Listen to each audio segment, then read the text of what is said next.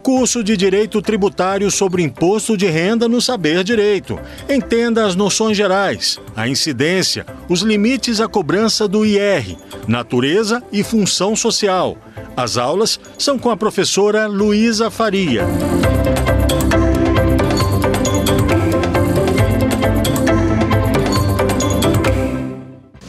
Alunos, tudo bem? Eu sou a professora Luísa Faria.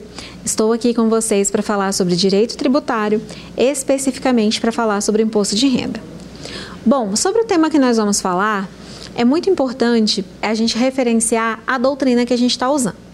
Gente, de uma forma geral, as regras do imposto de renda, como as demais regras do direito tributário, eu gosto muito de usar o livro do Eduardo Sabag.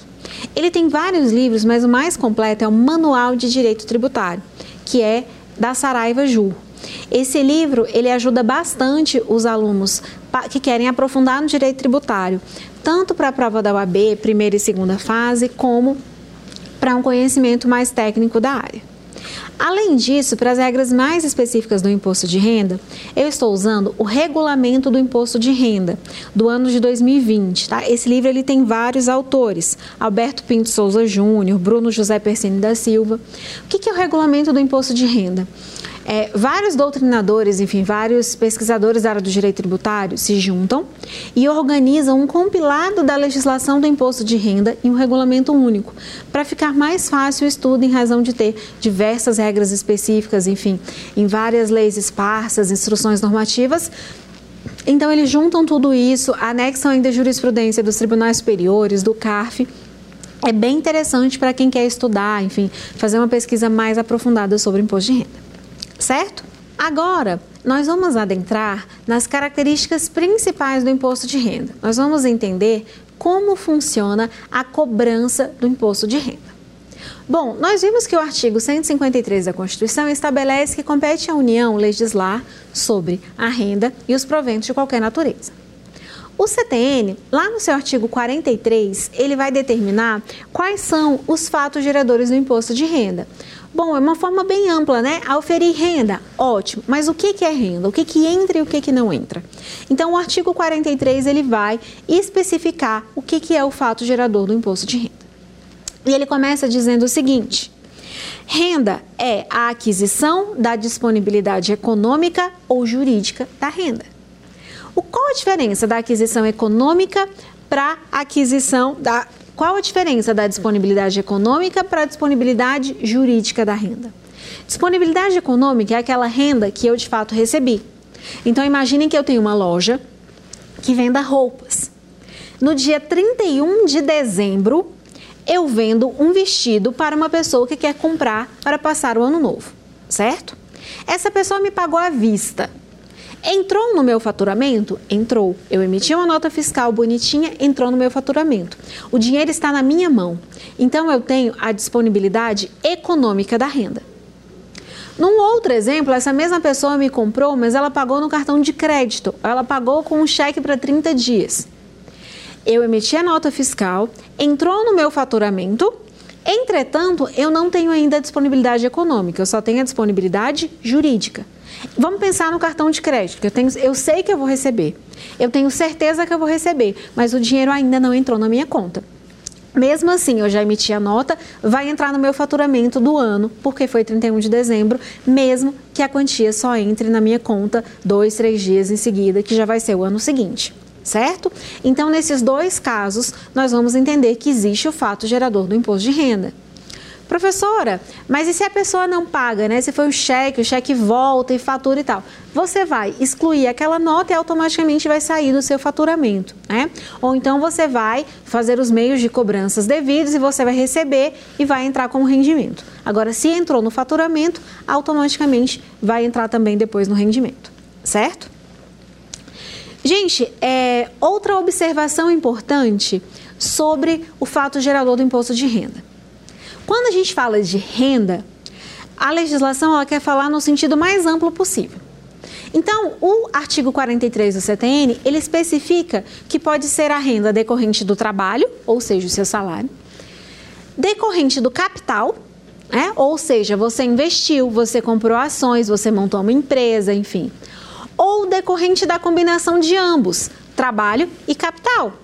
Exemplo, você trabalha numa empresa que é sua, então não é o salário que a gente chama, chama de prolabore. Pro Nesse caso, a gente também está falando de uma renda, que é a combinação do capital e do trabalho. Aqui, gente, entra, por exemplo, a renda do aluguel, quando você tem um imóvel alugado, também entra no conceito de renda, que é uma renda de capital certo? Se você, por exemplo, for para o Big Brother e ganhar o Big Brother, acho que é um milhão e meio prêmio, né? Enfim, não lembro agora quanto é.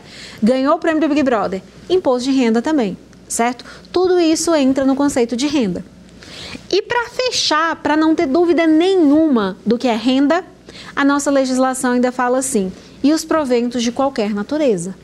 Gente, o que é provento de qualquer natureza? Estou andando no chão, pisei numa mala, encontrei dinheiro, peguei para mim, eu tenho que pagar imposto de renda sobre aquilo? Não, gente, não peguem para vocês, tá? Por favor, né? Achado não é roubado. Mas se acontecesse, eu teria que pagar, certo? Qualquer premiação que eu venha a ter, eu tenho que pagar imposto de renda. É um provento de qualquer natureza. E aí tem uma coisa super importante que eu quero falar para vocês. Qualquer natureza não quer dizer só é, se foi qual atividade que eu estou fazendo. Quer dizer também que a origem tanto pode ser lícita como pode ser ilícita. No direito tributário, a gente segue a regra do princípio do non-wallet. O que é o princípio do non-wallet? Quer dizer que o dinheiro não tem cheiro. O que, isso quer dizer, professora? Não me interessa a origem de onde vem. O que interessa é que o Estado quer o seu tributo. Não me interessa se o dinheiro veio de uma atividade lícita, de uma atividade ilícita, de uma atividade regulamentada ou não. Ah, mas é direito trabalhista. Então está lá no direito trabalhista. Para o direito tributário, o que importa é teve renda ou não teve renda. Exemplo: traficante tem renda? Tem. Tem que pagar imposto de renda? Tem. Por quê? Professora, mas é crime? Não interessa. É uma atividade, não é um provento de qualquer natureza, não é uma renda daquilo, ele não está trabalhando com aquilo. Então, ele precisa pagar imposto de renda. Profissões não regulamentadas, sempre vê essas perguntas, professora, e a prostituta? Tem que pagar imposto de renda, normalmente, certo? Ah, e o estagiário? Sim, gente, tem que pagar imposto de renda. Se a renda dele superar o limite de isenção, tem que pagar. Mas ele não tem direito trabalhista, mas o direito tributário não está preocupado com o trabalho dele. O direito preocupado está preocupado com o dinheiro, certo? Então, a gente brinca, né? O que, que o Estado quer da gente? Que é o nosso dinheiro. Então, é, o que é muito importante a gente entender que, que quando a gente fala em proventos de qualquer natureza, é que não interessa se a origem é lícita ou se a origem é ilícita. Você precisa pagar imposto de renda normalmente. Ah, mas não é regulamentado, isso não faz a menor diferença. O imposto vai ser cobrado, é fato gerador do imposto de renda. Certo? Bom, segunda regrinha, gente. Base de cálculo. Ok, professor, eu tive renda. Qual é a minha base de cálculo? Eu vou pagar com base em quê? Né? Qual é a base que eu vou fazer o cálculo? O artigo 44 do CTN, ele vai trazer uma regra explicando qual que é a base de cálculo do imposto de renda. E aí é importante a gente entender que no imposto de renda, tanto pode ser contribuinte a pessoa física, como pode ser contribuinte a pessoa jurídica tá? Então, a legislação ela vai diferenciar e a gente tem regras específicas, mas os dois vão ser contribuintes do imposto de renda. No caso, ah, e uma coisa muito importante, gente, sobre a pessoa física. Esse detalhe também é super importante. Gente, o direito tributário ele é extremamente egoísta. O direito tributário ele não está preocupado com o direito trabalhista, ele não está preocupado com o direito civil, ele está preocupado somente com ele mesmo. Imaginem vocês que uma criança de dois anos de idade receba uma herança. O seu pai vem a falecer, que tristeza, ele recebe uma herança. E nessa herança, ele recebe uma casa. E aí, a mãe do bebê, é, que é a sua, né, que é responsável por gerir aquele bem, ela aluga aquela casa. E todo mês, a casa está no nome do, da, da criança, certo? Então, está no nome lá do, do Pedrinho, vamos pensar que é a criança. E todo mês, a mãe recebe 10 mil reais de aluguel daquela casa, que está no nome do Pedrinho. Gente, ao final do ano, o Pedrinho tem que declarar imposto de renda? Tem, professora.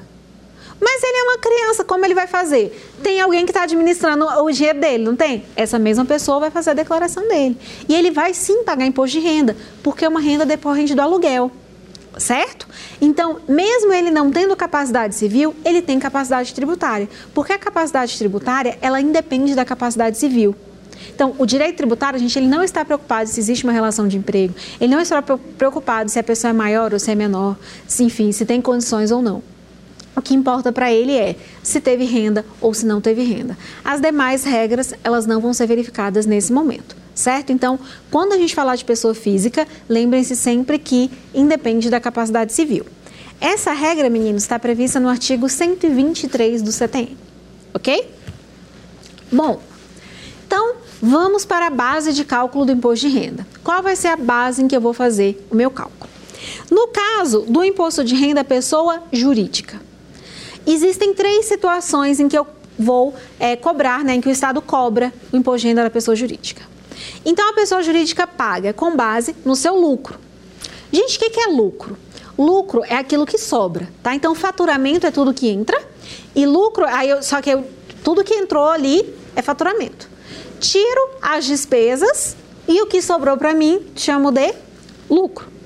O imposto de renda pessoa jurídica ele vai ser baseado nessa nesse argumento do lucro. Só que existem três formas de você mensurar o lucro. Pode ser o lucro real, o lucro arbitrado e o lucro presumido. O lucro real ele é obrigatório para empresas que têm um faturamento muito alto, se não me engano, a última regra era acima de 48 milhões, ou empresas que é, te, exerçam algumas atividades específicas, como banco. Necessariamente essas empresas precisam recolher com base no lucro real. O que, que é o lucro real?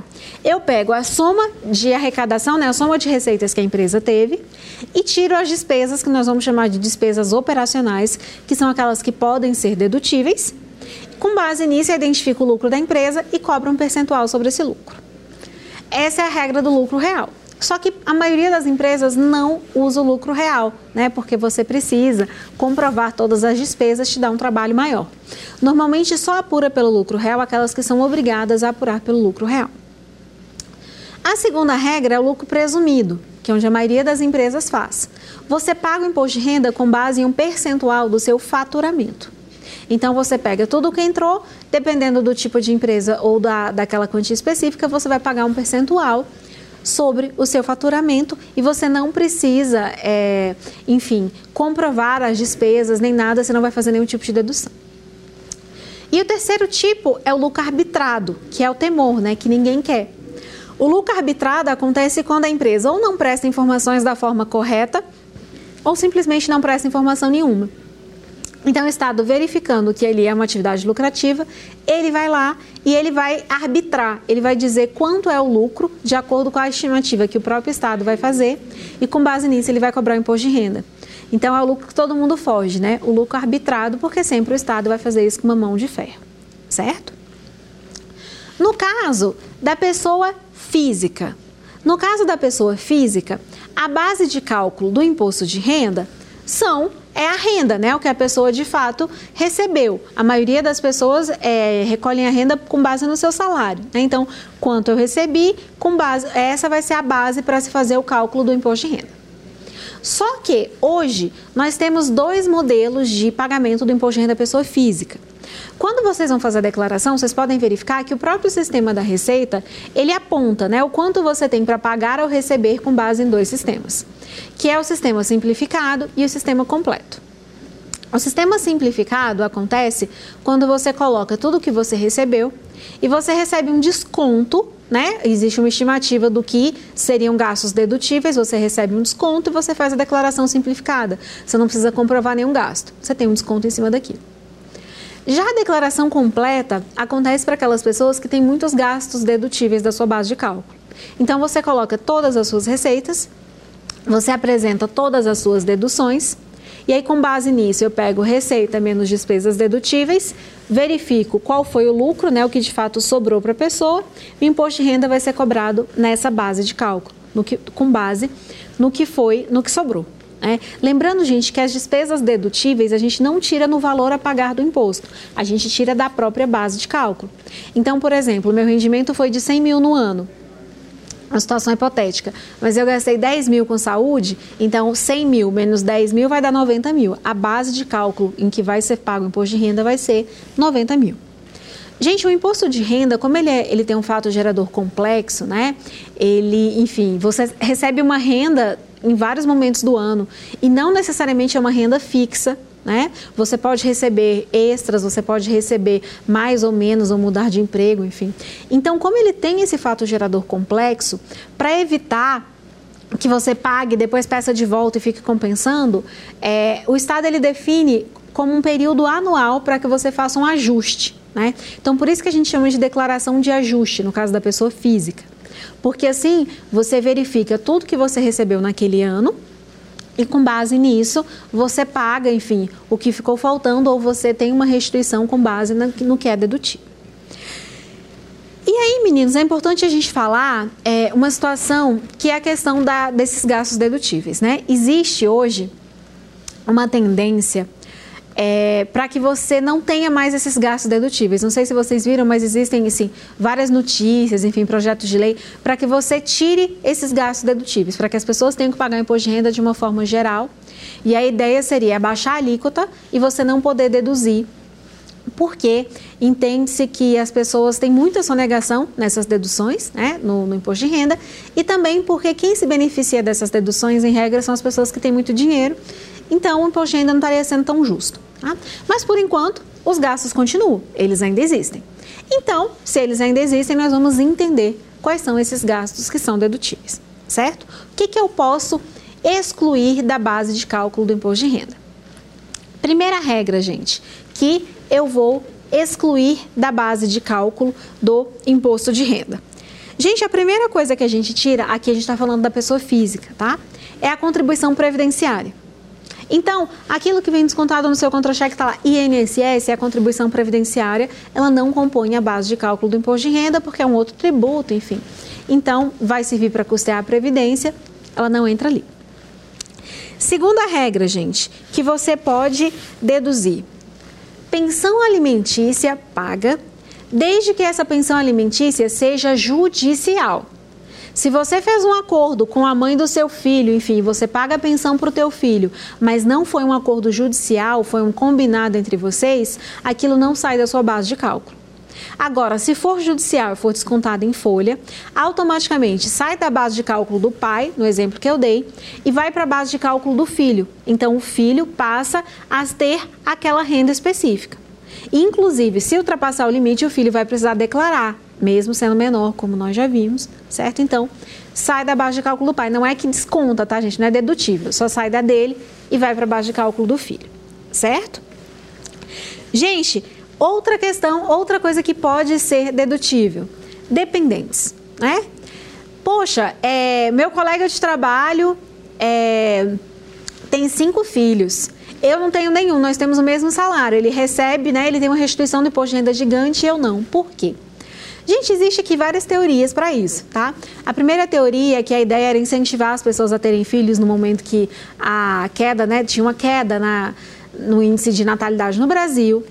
Mas, na verdade, é, hoje a corrente principal né, da doutrina entende que a justificativa é, é, o filho gasta muito, então o Estado de alguma forma tenta ajudar no custeio dessas atividades básicas. Então você pode é, abater gastos com dependentes. Para o ano calendário de 2020, você, a, a cada dependente você abatia R$ 2.275. Tá? Maravilha, então, professora. Vou encher minha vida de dependente, né? Vou pagar menos. Gente, não é bem assim. É, o próprio sistema do imposto de renda ele define quem são aquelas pessoas que podem ser dependentes do imposto de renda. Tá? Quem são? Filho é, ou enteado que tenha até 21 anos ou até 24, desde que esteja cursando ou curso técnico profissionalizante ou curso superior, certo? É, gente, é enteado que você tem a guarda. E uma coisa muito importante sobre o filho é o seguinte: é, os pais têm que ver quem vai declarar o filho como dependente, tá? Então, mesmo assim, o pai e a mãe dividem as despesas do filho, ok, mas só pode ser dependente de um. Ou você é do pai ou você é da mãe. Isso é super importante? É outra, outra coisa, gente. Quem também pode ser colocado como dependente? Irmão, neto e bisneto, desde que você tenha guarda, né? Ou enfim, eles não têm pais. Nossa, meu, é, meu pai morreu, meu irmão é menor, então meu irmão mora comigo. Ok, ele pode ser seu dependente? Pode. Né? Neto, bisneto, se você tiver a guarda, enfim, se ele não tem ali os pais para bancar, eles podem sim ser considerados dependentes no imposto de renda, certo? Gente, é mesma regra, tá? Até 21 anos, ok? É, outra coisa, posso colocar minha mãe como dependente por gênero? Tem muita gente que pensa assim, ah, minha mãe nunca trabalhou, ela pode ser minha dependente? Pode. Pais, é, avós, enfim, podem ser dependentes desde que eles não tenham renda ou tenham uma renda que não supere até 22 mil, tá? É, isso com base na, na regra do ano passado, né, de 2020. Então, pais, avós e bisavós também podem ser colocados como dependentes do imposto de renda. É, se você, por exemplo, tiver adotado, gente, entra na regra do filho, tá? Agora, se tem um menor de idade que tenha até 21 anos que você tenha a guarda, mesmo que você não seja um pai adotivo dele, mas você pegou a guarda por algum motivo específico, ou por ser uma relação familiar, enfim, ou filho de um amigo que você resolveu naquele momento apoiar, você também pode colocar como dependente do imposto de renda. E ainda a pessoa absolutamente incapaz pode ser dependente do tutor ou do curador no imposto de renda. Lembrando que todas essas pessoas, se tiverem, mesmo se elas têm, que elas tenham renda, elas podem entrar como dependente. Mas se elas tiverem renda, a renda delas também vai entrar no cômputo final. E aí tem que verificar, na hora de declarar, se vale a pena colocar aquele dependente, porque a renda dele vai entrar junto. Então, por exemplo, você tem um filho de 20 anos de idade. Você quer colocá-lo como dependente. Ok, ele faz faculdade, ok. Você vai colocar o gasto dele na faculdade. Mas ele faz estágio. Você também tem que colocar a renda dele como estagiário. E isso vai somar a sua renda, certo? E aí isso vai entrar na base de cálculo da sua renda, porque se ele é seu dependente, você vai colocar as despesas, você também tem que colocar o que ele ganhou, ok? Então isso é bem importante a gente entender para ver se muitas vezes vale a pena ou não colocar quando o dependente tem renda. Gente, gastos com educação. Se todo mundo hoje resolver estudar numa escola pública, a gente sabe que não tem escola pública para todo mundo, né? É, enfim, em nenhum lugar do Brasil acho que seria possível se todo mundo, nossa, ninguém mais estuda escola particular. Então, o Estado, de alguma forma, ele tenta ajudar, né, apoiar, enfim, essa questão do ensino, até mesmo para que as pessoas é, tenham acesso ao ensino, né, ou ter um ensino diferenciado. Então, os gastos com educação, eles podem ser dedutíveis do imposto de renda. Agora, é, qualquer gasto com educação? Não, não é simples assim. Então, primeira regra, gente, gasto com educação tem um limite, tá? É, de acordo com o ano de 2020, o limite foi R$ 3.561 por pessoa. Então, esse é o limite de gasto, independente, nossa, meu filho faz medicina, eu paguei, sei lá, 8 mil no ano, mas você só pode abater esse valor de 3 mil e pouquinho, certo? Tanto, gente, gasto com educação, tanto do titular como dos dependentes, tá? Qual é o gasto com educação que é dedutível? Ensino fundamental, ensino médio, ensino superior e pós-graduação. Somente. Não entra. Ah, curso técnico também, né? Ah, se fizer um curso técnico também entra. Agora, o que que não entra, gente? Curso de idioma. Inglês, francês, espanhol já entrou, hoje não faz mais parte, não pode mais deduzir. Curso preparatório, cursinho para concurso, também não é um gasto dedutivo, certo? Material escolar, né? Nossa, início, início de ano, aquela, né? Quem tem filho criança, aquela lista gigante de material escolar. Também não é dedutível. Livro, mesma regra, gente. Também não pode deduzir. Uniforme, mesmo que você pague na escola, também não cabe. É só a mensalidade mesmo, bonitinha, que, que é capaz de deduzir. Gente, por que, que os gastos com educação têm limite? Porque entendeu-se que socialmente falando, era um limite é, considerado justo para evitar também que as pessoas usassem, enfim, é, uma, uma dedução excessiva naquele tipo de gasto. Então, optou-se por colocar um limite aos gastos de educação. Agora, tem um gasto, gente, que não tem limite. Tem um gasto que é ilimitado. Qual que é ele? Gastos com saúde. Os gastos com saúde não têm nenhum tipo de limite de quantidade. Você pode colocar o tanto que você quiser. Tem outros tipos de limite, mas não limite financeiro, certo? E quais são os limites dos gastos com saúde? Primeira coisa, gente, qualquer procedimento estético não pode ser deduzido do imposto de renda. Então, no imposto de renda só entra procedimentos de saúde, tá? Procedimentos de estética não entram. Eu fiz uma cirurgia plástica para colocar um silicone. É estético. Ah, eu fiz uma cirurgia plástica para colocar um silicone por conta de uma mastectomia. Aí não é estético. Pode entrar no imposto de renda, certo? Outra regra, gente, muito importante sobre o imposto de renda. Quais são as atividades que podem ser deduzidas quando a gente fala de saúde? Médico, psicólogo, psiquiatra, é, fonoaudiólogo, fisioterapeuta, todos estes podem ser deduzidos normalmente. Existe até uma regra hoje que até a acupuntura está podendo ser dedutível desde que seja feita por um médico, né? Que o estabelecimento tenha um médico registrado com CRM, porque nem, é, o acupunturista não precisa necessariamente ser um médico. Tá? Então, todos esses gastos são dedutíveis. Gastos com plano de saúde, enfim, todos esses gastos eles podem ser deduzidos sem limite de valor. Porém, é, tem que se tomar um certo cuidado, gente. Primeira coisa, sempre lembrar de pegar o recibo, né? Isso é super importante. E é, segunda coisa, quando a gente fala de dedução de gastos com saúde, é importante a gente entender que certos gastos que são com saúde não entram nessa regra. Exemplos: gastos com medicamentos. Nossa, eu gasto muito com medicamento. Não entra gastos com é, material, é, enfim, de saúde voltado, sei lá, alguma coisa, comprei um. tive que engessar o meu pé. Aquela bota, gente, ortopédica, sabe, que a gente compra, aquilo ali não seria considerado um gasto dedutível do imposto de renda. Isso quando você compra fora do estabelecimento. Agora, você está dentro do hospital. Digamos que você não tenha nenhum tipo de plano de saúde. Você vai ao hospital, está passando mal e o hospital te medica. E ele cobra, enfim, ele te dá uma injeção. Você está com dor muscular, ele te dá uma injeção na veia. É um medicamento, certo? Ou te dá um medicamento em comprimido. Quando você sai do hospital, esse medicamento ele vai ser cobrado? Vai, vai estar tá na fatura. Esse é dedutível do imposto de renda? Esse é porque ele foi fornecido pelo hospital, tá? Agora, o medicamento da farmácia, não.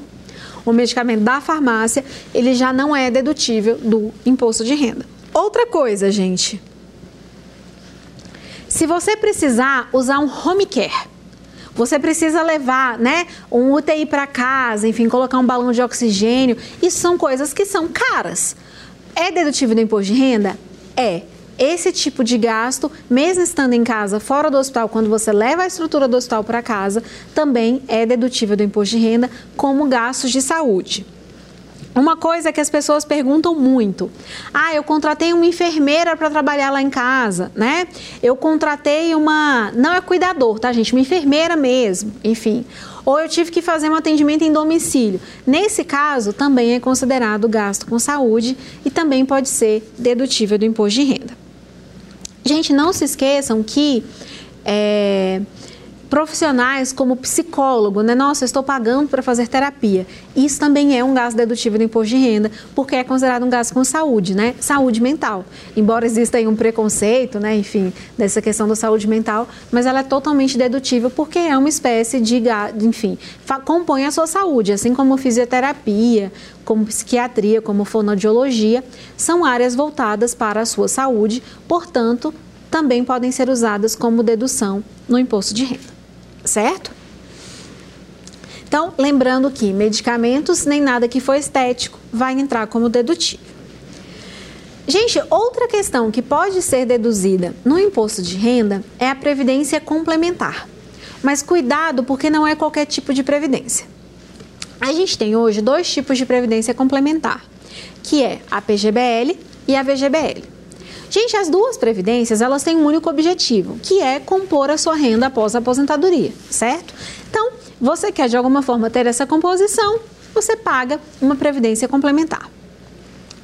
Na previdência do PGBL, você quando você paga a previdência, enfim, mensalmente ou da forma que você paga, você pode descontar o valor que você pagou de previdência no seu imposto de renda agora. E aí, quando você receber lá na frente, enfim, quando você se aposentar e receber essa previdência, você vai pagar imposto de renda sobre ela também. Então, você desconta agora e paga no futuro. Esse é o modelo do PGBL, que é dedutível. Já no modelo do VGBL, você não desconta o que você está pagando de previdência agora, mas quando você receber lá na frente, você também não vai ter desconto de imposto de renda. E aí cada um escolhe qual é a melhor forma de, né, a, me a melhor forma de usar a sua previdência. Lembrando que a única que é dedutível é a PGBL existe um limite de dedução que é até 12% do que foi investido no decorrer do ano. Então existe aí esse limite de 12% que é o que pode ser abatido certo? Aí tem muita gente que faz as contas. Ah, mas vale a pena porque eu deduzo agora e pago lá na frente. Ah, mas eu não quero pagar lá na frente, eu não sei qual alíquota que vai ser cobrada no futuro, enfim. Então, é, existe essa discussão, mas o único que pode ser dedutível é o PGBL. Gente, existe ainda uma outra forma de dedução que são as doações mas não é qualquer tipo de doação. Antigamente, se você doasse para uma instituição de caridade, você podia ir lá e deduzir do imposto de renda. Agora não funciona mais assim. Agora somente é dedutível, somente são dedutíveis as doações que são feitas aos fundos da infância e da adolescência, que são institutos podem ser estaduais ou municipais, enfim, ou federais.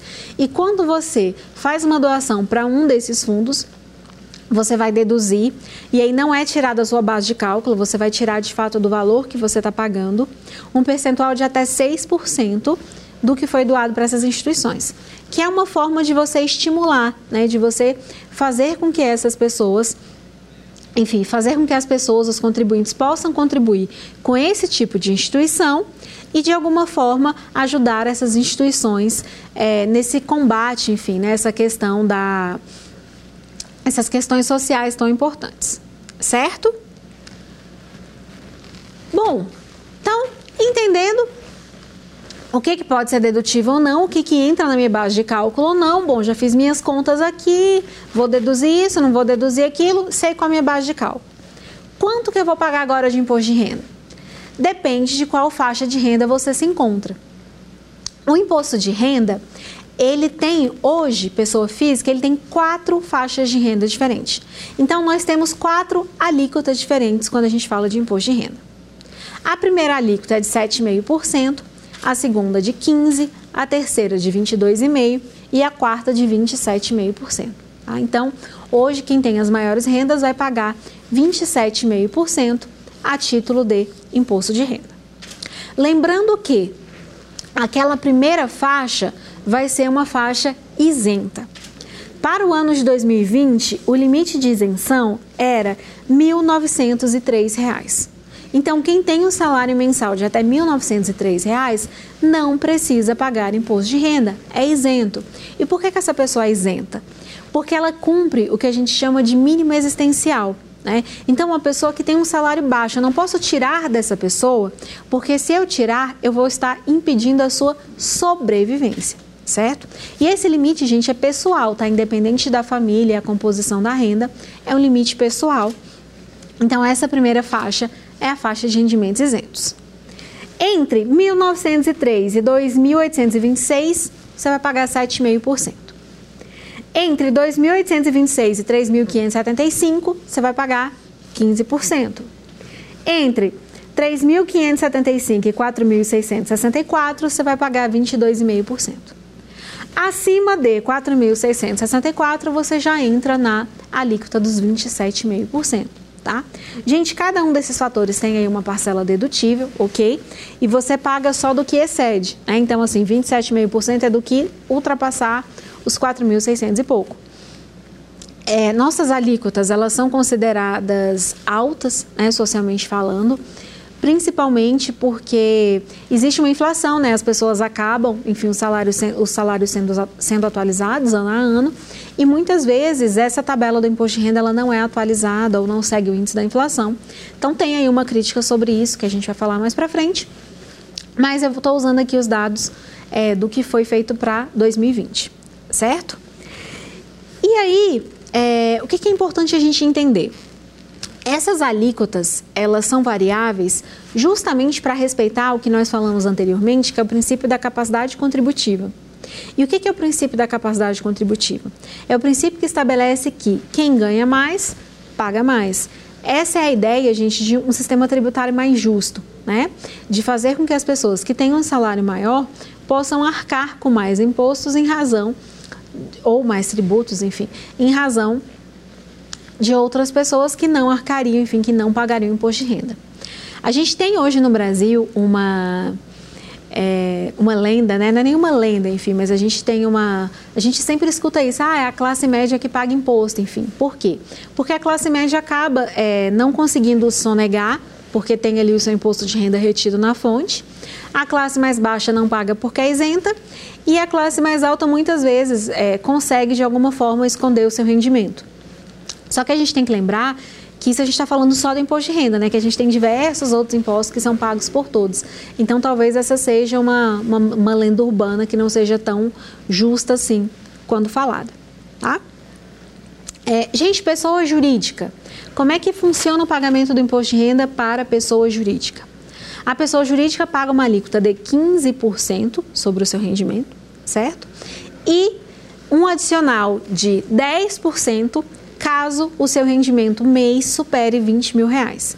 Então, aquelas empresas que têm um rendimento maior, né, que ultrapassem esse limite de 20 mil mês, vai pagar um adicional de mais 10%, então pagaria aí 25%. Professora, mas é pouco, né? A pessoa física paga até 27 mil por cento. É porque, a gente, sobre, a, sobre o lucro, a pessoa jurídica ainda paga a contribuição social sobre o lucro e eles ainda têm diversos outros tributos ali, tá? Então, por isso que também às vezes a gente tem a impressão que a pessoa jurídica paga menos, mas é porque existe um pagamento que é feito em outros momentos com outros tributos, certo? Bom, eu já sei então o que, que eu vou pagar, qual a minha base de cálculo, o que, que eu posso deduzir. Mas como é que é feita essa cobrança do imposto de renda? Gente, no direito tributário, a cobrança do tributo, esse ato de cobrar, nós chamamos de lançamento né? que é justamente a atividade administrativa que vai cobrar o tributo. Nós temos três formas diferentes de lançamento tributário.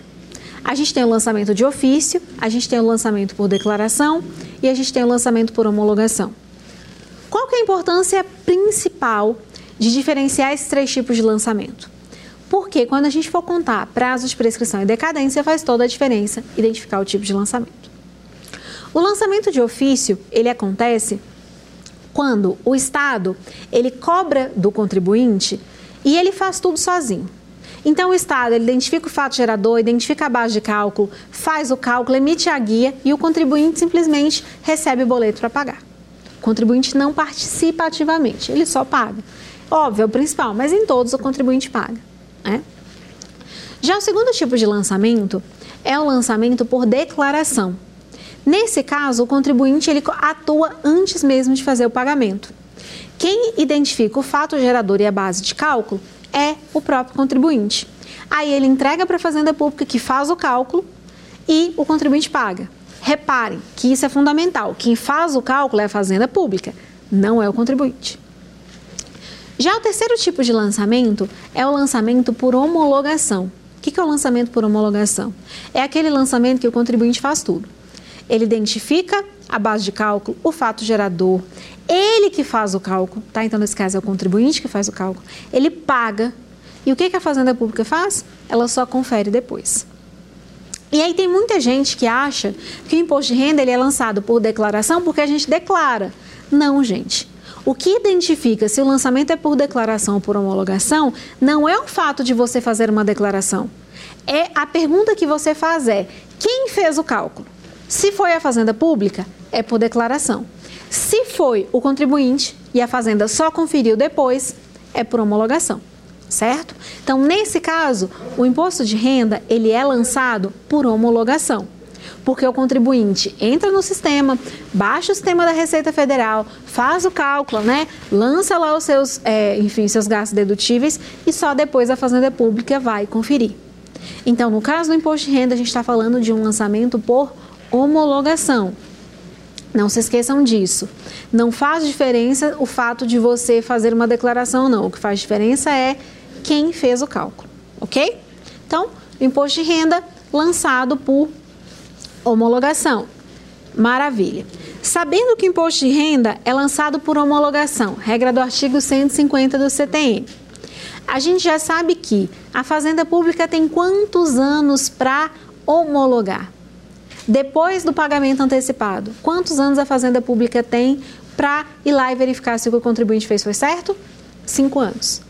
Por isso que nós precisamos guardar todos os recibos, todas as notas, né, numa pastinha pelo prazo de cinco anos. Porque nesse período, a Fazenda Pública pode, de alguma forma, te cobrar e falar: ei, isso aqui está errado. Aí tem muita gente que fala assim: ah, mas eu não caí na malha, então tá tudo certo. Cuidado, gente. Quando você cai na malha fina, é porque a Fazenda Pública fala: tem alguma coisa errada. Ela já está te dando a oportunidade de você corrigir por conta própria. Em alguns casos, mesmo que você não entre na malha fina, ela pode ir lá e pode verificar que tem um erro nessa cobrança e cobrar em relação aos últimos cinco anos, certo? Por isso que é importante a gente sempre ficar atento e guardar os recibos nesse caso. Tanto ela pode chamar o contribuinte para esclarecimentos, como ela já pode emitir o boleto direto de cobrança por meio, nesse caso, de um lançamento de ofício, para fazer a cobrança daquele momento, certo? Então, essas são as regras gerais, são as regras básicas sobre o entendimento do imposto de renda. Bom, então, quando a gente fala dessa questão do lançamento, é importante a gente frisar que o lançamento por homologação, ele tanto funciona para a regra da pessoa física como para a regra da pessoa jurídica. Então, a pessoa jurídica também paga o imposto de renda com base no lançamento por homologação, ou seja, ela que vai declarar e a Fazenda Pública vai conferir depois. Isso não dá muito trabalho? Não seria melhor a Fazenda Pública conferir antes? É, gente, provavelmente, a gente, né, muitas vezes a gente acha que é mais, seria mais fácil ela cobrar antes, mas é porque pensa que os rendimentos eles são muito variáveis, principalmente quando a gente fala de pessoa jurídica. Então é difícil a própria Fazenda fazer esse controle de tudo que está entrando ali. Né? Então é importante que é, o contribuinte ele aponte principalmente os seus gastos dedutíveis. No caso do imposto de renda pessoa jurídica, são vários os gastos ali que podem ser deduzidos. Né? Exemplos de gasto que pode ser deduzido: o que você paga de juros, por exemplo, de empréstimo, né? aquelas despesas que são consideradas operacionais, enfim, que vão sair do, do faturamento da empresa. Principalmente, gente, principal gasto de uma pessoa jurídica: gasto com funcionário. Né? Então, assim, nossa, meu faturamento foi um milhão, mas eu gastei 700 mil com folha de salário. Então só me sobrou 300, né? O que eu gastei ali com insumos, né? Com água, luz, é, enfim, aluguel, se for o caso. O que você gasta com compra de equipamento, compra de material, tudo isso você pode deduzir do imposto de renda. E muito interessante também no caso da pessoa jurídica, que apura pelo lucro real, é que quando você tem perdas, quando você tem, por exemplo, um prejuízo, você deduz isso do seu lucro do ano seguinte. A nossa legislação, legislação permite isso. Então, às vezes vocês veem, vocês podem ver, por exemplo, ah, as empresas aéreas tiveram prejuízo, né? Muitas vezes a gente pensa, mas como é que ela vive no prejuízo, né? Como é que ela não fechou? Ah, a empresa tal teve um prejuízo por conta da crise, etc. Porque você pega esse prejuízo e você, claro que você não vai deduzir tudo de uma vez, enfim, mas dentro dos limites você vai deduzindo nos anos seguintes aquele prejuízo que você teve no ano anterior. Ele acaba sendo considerado uma despesa dedutível também quando a gente fala do imposto de renda pessoa jurídica, certo? Gente, incidente também sobre o lucro da pessoa jurídica após o pagamento do imposto de renda, depois que você paga o imposto de renda, né, você pegou o lucro ali, pagou o imposto de renda, o que sobrou, vai ser base de cálculo para a contribuição social sobre o lucro líquido, que também vai incidir sobre o lucro. Que, é, enfim, tem uma alíquota variável, mas é em torno de 9%. Então, acaba que o gasto da empresa é, se for uma empresa grande que apure pelo lucro real, vai ter aí sobre o lucro basicamente 34% a título de imposto somente sobre o lucro, tá? Então, por isso que às vezes a gente tem essa falsa impressão de que a alíquota da pessoa jurídica é menor, mas é em razão desses outros tributos que vão incidir também sobre o lucro, né? Que a pessoa física não paga, certo? É, Existe, gente, algumas existem aí algumas discussões sobre alterações da sistemática da cobrança do imposto de renda. Como eu falei para vocês, é, tem uma tendência para que você tire essa dedutibilidade de gastos com saúde, educação e dependentes. Isso é um, um projeto, né? E com isso você reduziria a alíquota do imposto de renda é, ainda não tem ainda uma expressão de quanto, mas enfim, ao invés de pagar, por exemplo, 27,5%, a pessoa pagaria, sei lá, 20%, mas não poderia deduzir nada. Tá? Existe aí uma tendência, é uma tendência que já tem em outros países também, em razão de se é, comprovar que as pessoas que estão deduzindo normalmente são as pessoas né, que têm uma, um rendimento bem maior, então são pessoas que em tese não é, a ideia de beneficiar ali a, os gastos dedutíveis não é para deixar o imposto de renda injusto, certo?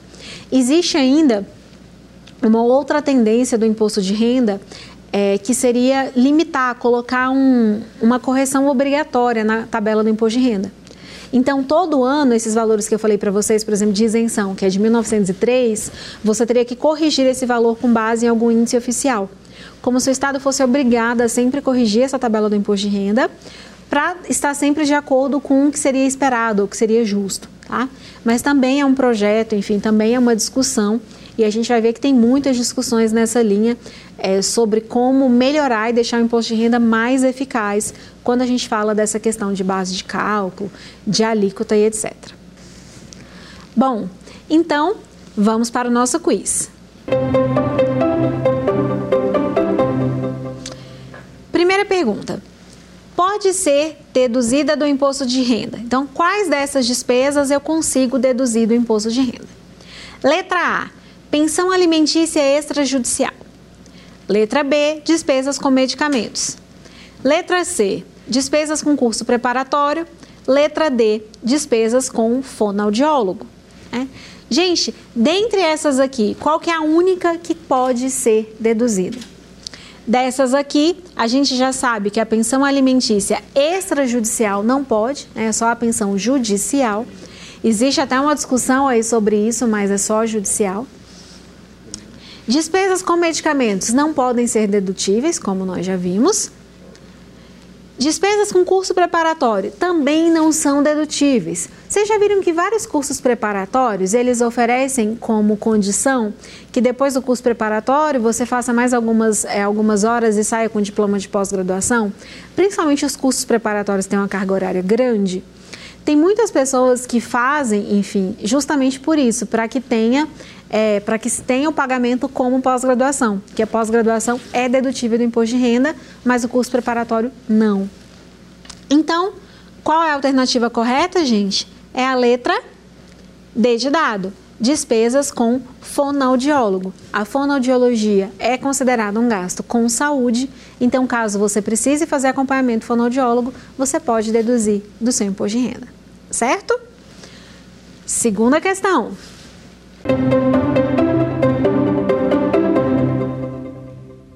O tipo do lançamento do imposto de renda é A. Por declaração.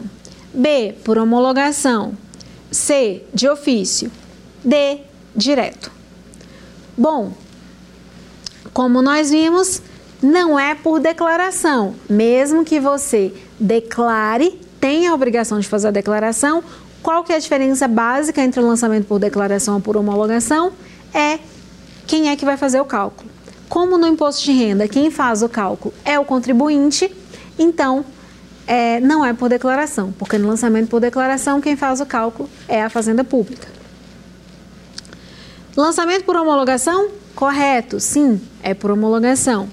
Não é de ofício, porque aquele que é Fazenda Pública manda o boleto para você pagar e não é direto, que é sinônimo do lançamento de ofício. Certo?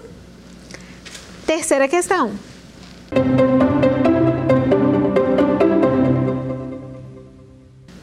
Constitui fato gerador do imposto de renda. Gente, essa questão ela tem não, né? Ela quer incorreta, ela quer saber o que não é fato gerador do imposto de renda. Vamos tentar identificar o que é, porque é mais fácil depois a gente identificar o que não é. Letra A Aquisição da disponibilidade presumida da renda. Letra B. Proventos de qualquer natureza. Letra C. Rendimento decorrente de aluguel. Letra D. Rendimento decorrente de estágio. Essa aqui tá ótima, né? Então, vamos lá. Gente, aquisição da disponibilidade presumida da renda. Tá errado por quê? Porque a disponibilidade tem que ser econômica ou jurídica da renda certo? Então a letra A eu já sei que não é fato gerador. Letra B, proventos de qualquer natureza. Sim, depende da natureza ser lícita ou ilícita. Letra C, rendimento decorrente de aluguel. Sim, gente, é renda de capital, também incide imposto de renda. Letra D, rendimento decorrente de estágio. Professora, mas estágio é bolsa auxílio. Gente, não interessa o nome da renda, o que interessa é o valor. Se o rendimento do estágio superar o limite de isenção, que hoje é de R$ 1.903, sim, você vai pagar imposto de renda, certo? Independente do nome da renda, do nome daquele salário, ok? Então, a alternativa incorreta, que não constitui fato gerador, é a letra A, aquisição da disponibilidade presumida da renda, certo? Então, resumindo o que nós vimos na aula de hoje, nós vimos que o imposto de renda ele tem como fato gerador a forma ampla da renda. Então, a nossa legislação ela tentou fazer uma, é, tentou estabelecer um fato gerador o mais amplo possível, para que sempre as rendas sejam tributadas por meio do imposto de renda. Esse fato gerador entra tudo aquilo que eu auferi, né, todas as rendas que me foram auferidas e os proventos de qualquer natureza, independente do nome da renda, independente de qual é a minha profissão, independente da renda ser lícita ou ilícita, tudo isso faz com que incida o imposto de renda. Nós vimos ainda que a base de cálculo do imposto de renda vai ser composta por todas as rendas que a pessoa jurídica ou a pessoa física detenha e que as regras de dedução, as regras de tudo aquilo que pode ser excluído da base de cálculo, é, são regras bem rígidas, são regras bem específicas, porque a intenção é evitar qualquer tipo de fraude ou qualquer tipo de sonegação nessas regras, certo? Então, o contribuinte, pessoa física, ele pode deduzir algumas despesas, assim como gastos com saúde, de forma ilimitada em relação ao seu valor, gastos com educação, mas com limites, gastos com previdência complementar, que sejam PGBL, gastos com pensão alimentícia judicial, que deixa de fazer parte da base de cálculo do pai e passa a fazer parte da base de cálculo do filho. E ainda é, gastos feitos com doação para instituições específicas. Quanto aos contribuintes do imposto de renda, é importante a gente lembrar que tanto é a pessoa física como a pessoa jurídica. E no caso da pessoa física, é importante a gente ter em mente que pode ser qualquer pessoa física, desde que ofira renda.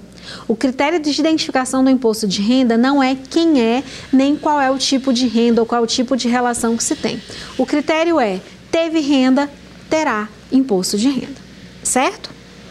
Nós vimos que as alíquotas do imposto de renda elas são progressivas para cumprir o princípio da capacidade contributiva. Então, no caso da pessoa física, as alíquotas variam entre 7,5% e 27,5%, e as alíquotas vão aumentando à medida que aumente a renda. E para a pessoa física existe um limite em que a pessoa é isenta, que ela não paga imposto de renda, para tentar respeitar o que a gente chama de mínimo existencial, para que aquela pessoa que tem um salário muito baixo não tenha que contribuir com o imposto de renda. Importante ainda falar que no caso da pessoa jurídica, as pessoas jurídicas que tiverem um rendimento maior, elas também vão ter um adicional de 10% do imposto de renda. Então, a alíquota padrão 15%, podendo ser cobrado um adicional de mais 10% naquelas pessoas que têm um rendimento maior, ok? A pessoa jurídica vai ser tributada no imposto de renda com base no lucro real, presumido ou arbitrado, a depender do tipo de rendimento ou depender do, se for o caso de penalidade, usa-se o lucro arbitrado. O imposto de renda ele vai ser lançado sempre por homologação, em que o contribuinte é responsável por identificar o fato gerador, a base de cálculo, é, fazer o cálculo, indicar as suas despesas dedutíveis e somente, pagar e somente depois a Fazenda Pública homologa, ou seja, verifica se está correto ou não.